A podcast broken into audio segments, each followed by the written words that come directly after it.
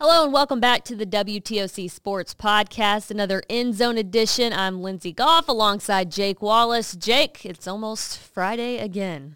Yeah, we're, you know, it's September. It feels like football weather a little bit more than what we're we've had It's the last 85. few weeks. Yeah, there's a little chill in the air. A chill. Um, it is September. We've got college football starting in Mm-hmm. mass this weekend, but it's we're we're kind of getting into it's the third week of the high school football season, and uh, we're starting to kind of figure out who teams are, and that's a lot of fun. Yeah, you mentioned figuring out who teams are. Um, let's start with last week and recapping a little bit. Couple teams that impressed you, Jake. I, I really liked what New Hampstead did last week and what they've done the first two weeks. They're 2 and 0 uh, under head coach Kyle Hockman, but for me, it's just been the offensive output they've been able to put out. 91 points in their first two games. They were they've been able to do it in in a way that I think I don't want to say there were questions about what the Phoenix were going to look like offensively, but they've lost a number of really talented offensive players in the last two years. And at some point that tends to catch up with you. But I think Kyle Hockman and this team is really, and his staff have really been able to, to kind of develop these players, get them to come along. And you're starting to see them build, you know, Hockman talked about at the at the media day before the year just how he, they feel like momentum's on their on their side, and and it certainly has shown the first two weeks.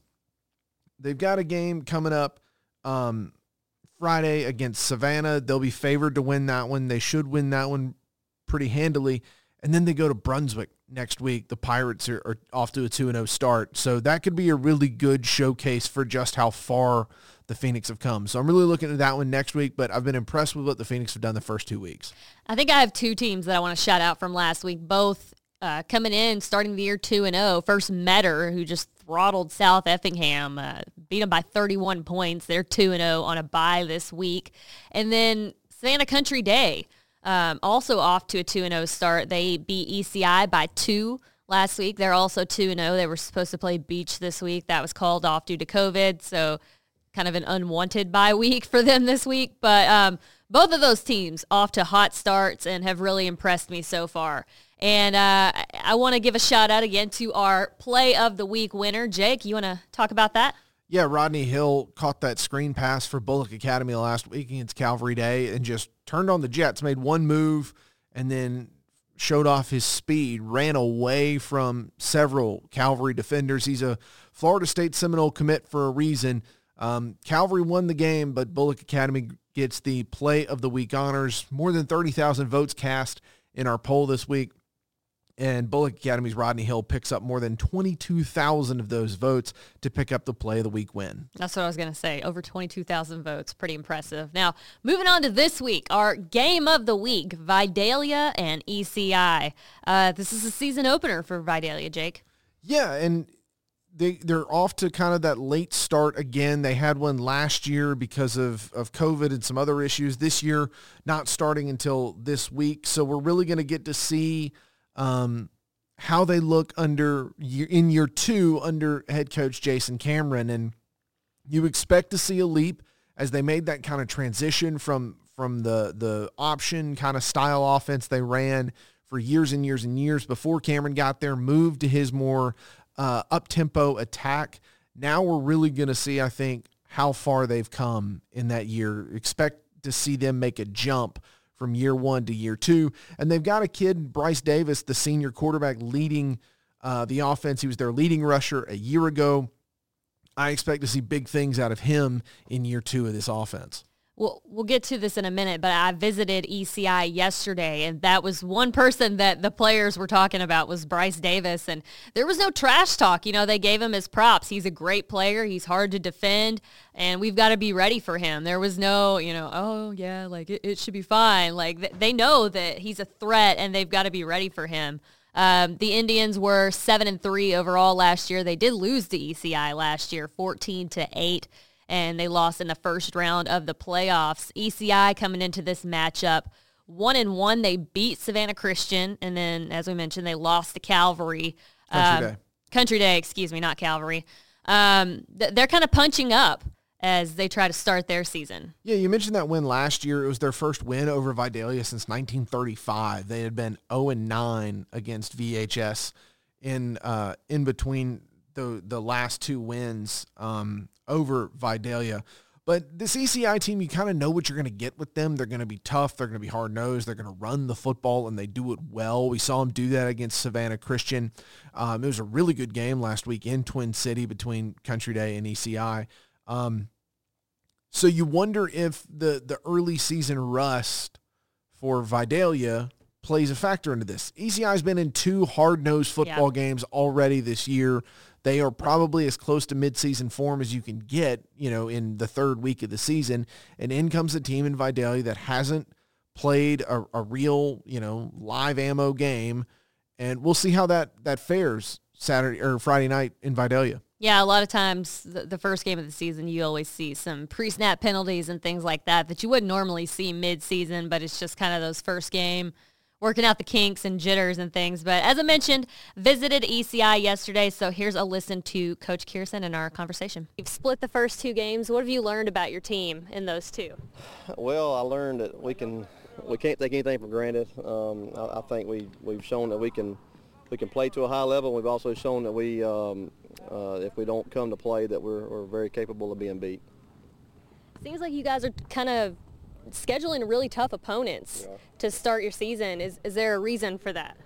Yeah, there is. Uh, we, we want to, to challenge our team and coaches, and, and we felt like with the two scrimmages we had with uh, Clinch and Fitzgerald, the Fitzgerald scrimmage got actually got canceled, but um, with those two and then our, our um, our non-region games with Savannah Christian and Country Day, and then with Vidalia, we thought that you know this would be a good way to kind of gauge, see where we were at, and uh, and, uh, and and figure out what we need what we need to work on. With Vidalia having not played at all, does that make it tough not having film on them from this year? Yeah, it's it's tough um, for num- number one not having something to look at um, uh, recent, and uh, and uh, you know I think it could be an advantage for them in a, in a sense. Um, what do you think the strength of your team is? gosh. I think the leadership on our uh, out of our juniors and seniors has been great this year so far. Uh, we've had uh, great attitudes at practice. The kids have come to work. Um, we hadn't had to chase a bunch of kids around, but we do have some that have been out sick, and I, I know everybody has um, dealing with COVID. And uh, you know, we're we're fairly close to being full strength. I think we got a couple out. Um, we'll have two two I know for sure out this week um, as of right now, but um, hopefully that'll remain the same, and then uh, we won't have any more. I've had some coaches tell me that they're intentionally trying to play a lot of players in these first few games in case guys are out later with COVID issues or really anything right. that everybody has some kind of game experience. Is that something you've kind of tried to approach as well? It is, and it's also tough with the schedule. I mean, I, I, you know, you go into a game like like the ones we've had for the last three weeks or two weeks, and, and counting this week, and then saying, well, we you know we want to get some guys some some some film and some you know some guys some action but you know these these games have been so tight i mean they've come down both games have come down to the last uh, series basically and um, you know i guess the the the mindset is to get as many guys playing time as you can, but then you've also got to you, got to make sure that you've got your best folks on the field all the time. And we didn't leave out Vidalia. I'm visiting them later today, so you'll hear from them during the news at six. And uh, of course, that's our game of the week for Friday night. Another game that we're looking toward, Jake, and this one wasn't supposed to happen this week either. Jenkins and Jeff Davis. Yeah, thrown together uh, just this week after Jenkins' original game with Windsor Forest was canceled due to um, COVID concerns. This will be a really interesting game, I think, because it's two programs um, that are kind of doing similar things. You know, Tony Welch has, has put in that wing tee offense over at Jenkins that he ran for so long down in Claxton and Jeff Davis, it's very similar to what they do. I mean, you could set the over under on total passes thrown in this game probably well under 20 like 18 and a half like 17 and a half 18 and a half might be a really good number for the total number of passes thrown i'm really looking forward to this game they've always got a great atmosphere at the pinelands mm-hmm. over in Hazlehurst. jenkins is a really good football team that's coming down in there i'm looking forward to see how the yellow jackets fare against a, a jenkins team defensively that is as fast as they are, that is as physical as they are. Jeff Davis, running back of Highest Allen's the guy I'm really looking forward to see go up against this Jenkins defense. Ran for over a thousand yards last year. Got some some Division One offers. Um, he's a super talented running back for the Yellow Jackets. I'm looking forward to see how they match up Friday night. Jenkins and Jeff Davis really looking forward to that game. They both come in 1 and 0 and neither team has allowed any points scored on their defense. Jeff Davis had a win at Rutland 41 nothing. Jenkins beat Groves 55 nothing. So, something's got to give this week. I'm excited to see that one. Jake, the one that you're going to head to, Benedictine at Beaufort. Yeah, and we saw Benedictine, you know, you talk about punching up, did so Yeah. Friday night taking on Christopher Columbus High School out of Miami, Florida. It's the largest private school in the state of Florida. They want to play in Florida's largest classification, 8A. And and Benedictine, you know, give them credit. They were there. It was a 42-27 win for Yep. Christopher Columbus, but but Benedictine held their own, and you can tell why. I mean, BC's got as much talent on the offensive side of the ball as really just about any team in the state. When you look at it, I mean, Zaquan Bryan makes that Yeah. just incredible toe tapping touchdown catch. That was the other play of the week nominee. Mm-hmm. It was good in the NFL. He got two feet in. It would have been six on Friday, Saturday, or Sunday. So the question that I have in this game is Beaufort's now 2 and 0 with two wins over Georgia 6A mm-hmm. teams in Richmond Hill and Effingham County. Is is do the Eagles have the firepower to keep up with Benedictine? Yeah, that's going to be a real test, especially because they beat Richmond Hill 28 to 8, but Richmond Hill was missing a lot of players due to COVID. Uh, they beat Effingham County 24 to 3. Um, I would assume the cadets are going to find the end zone a little more than that, but this this is a compelling matchup. Absolutely. And and this will be the best team Beaufort's played this year, clearly, I think. You know, with what you mentioned is Richmond Hill having, you know, upwards of 50 players out due to contact tracing 2 weeks ago. Effingham County still building under under new head coach John Ford. This is going to be a real test for Beaufort. And they've got some senior players and they've got some players that have been there for a while. Um, but but like I said, the question is going to be: Can they score? Can they can offensively? Are they going to be able to do enough to keep up with BC, who I think showed last week they have the ability to score with anybody? Right. Absolutely. I mean, they've, they've got a ton of talent, like you mentioned. So that's a fun one to watch. Jake's going to be there for that one. Another one we're keeping an eye on Islands and Johnson. This is two teams that could really use a win. I know it's still early Yeah. in the season, but these are two teams that we're hoping to take step forwards um, in 2021. Johnson not off to the start they wanted, and Islands I think maybe surprising in, in how they played against Windsor Forest last Thursday. Got out to a lead and then surrendered 20 unanswered. Um, I think both these teams could use a win to kind of get them back on the right track in Right. 2021. Yeah, Islands opened with a 20 to 9 loss to Windsor Forest, which I will give them the caveat that their quarterback went out with an injury. They had a wide receiver playing quarterback for like half the game. So if they're healthy, this could fare better for them this week. Uh, the Atom Smashers 0 and 2. They lost at Augusta Christian and then a 50 to 6 loss to New Hampstead. So as you mentioned, they could both use a win. Um, we mentioned New Hampstead. They are facing Savannah High. The Phoenix heading into this one 2 and 0. The Blue Jackets 1 and 0 for the first time since 1997. Yeah, Michael Moore's. We, we talked about it last week, just kind of the excitement building over for the high, and they're trying to build that program back up. Um, As I- they literally build a stadium. Correct, but this this is going to be a different test for the Blue Oh, Jackets. for sure. This is the the team GSIC that they played last week. Um, is is going to be in a much different Yeah. level of, of talent and and everything else than what Savannah's going to see at New Hampstead. One hundred percent. Yeah. Uh, the Phoenix just a really good team. As we mentioned, they beat Windsor Forest forty-one to twelve, Johnson fifty to six. The Blue Jackets got that win over GSIC forty-eight nothing last week. Definitely a good confidence booster, I think, for the Blue Jackets heading into this one. But it's it's going to be a tough game for Savannah. Yeah. Another one we're looking at: Calvary and Frederica. Yeah, so this is another GHSA GISA matchup. Calvary took down Bulloch Academy. We mentioned the Cavaliers went on the road, knocked off the Gators last week in a GHSA GISA crossover.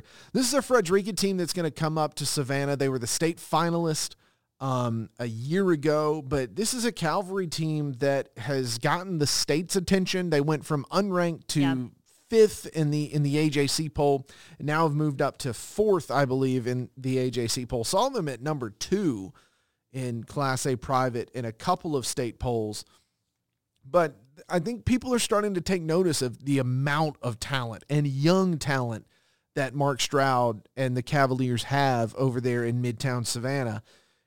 Calvary should win this game. Frederica is going to come in with a lot of confidence, and they've got some talent down there on St. Simon's Island. Not not a knock at the Knights or anything, but Calvary should win this game.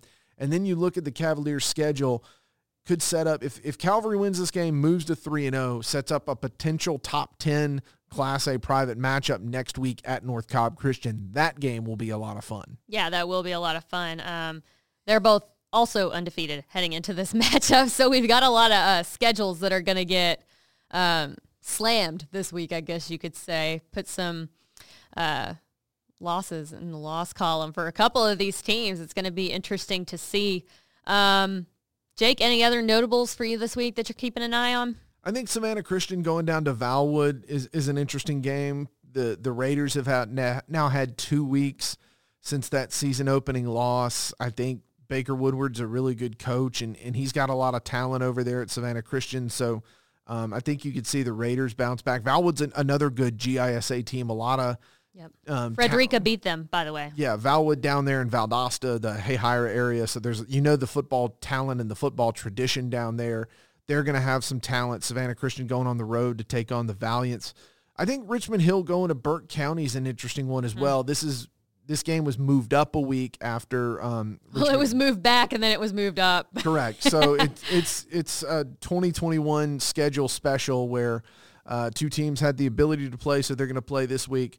Richmond Hill coming off of that season opening loss where they had 55 players out and you had you know, a freshman wide receiver having to line up at quarterback. This, I think. Well, Burke had so many out, they couldn't play for two weeks. Exactly. So. And so I think this will be one where we'll kind of maybe see more of who Richmond the Hill real Wildcats. Exactly. Yeah. And and Burke County is a, a, proud program down there in Waynesboro. It's the bird dog capital of the world.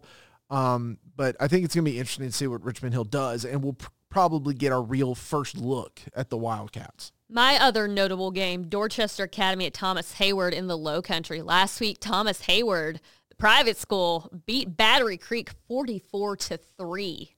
Uh, That's a good program. Yeah, the Rebels are they're rolling over there at Thomas Heyward. They have been for a number of years, and uh, we'll get to see Thomas Heyward again this week. And and you just know you know what they are. You know mm-hmm. what they're going to do. They but expect, they've lost some talent too. Exactly, but but that kind of program over there, they expect to win. They expect to just reload. And it appears after at least one game in 2021 right. that they certainly have. Yep. So we'll have to wait and see. Uh, we'll have all those games plus a few more, ideally, if they don't get canceled. That is always the hope. Fingers crossed. Right. So we'll have all those for you Friday night during the end zone at 11:15 with Jake Wallace and I. If you see us on the sidelines, be sure and say hello. And that'll do it for us this week. Jake, thank you as always, and we'll see you Friday night.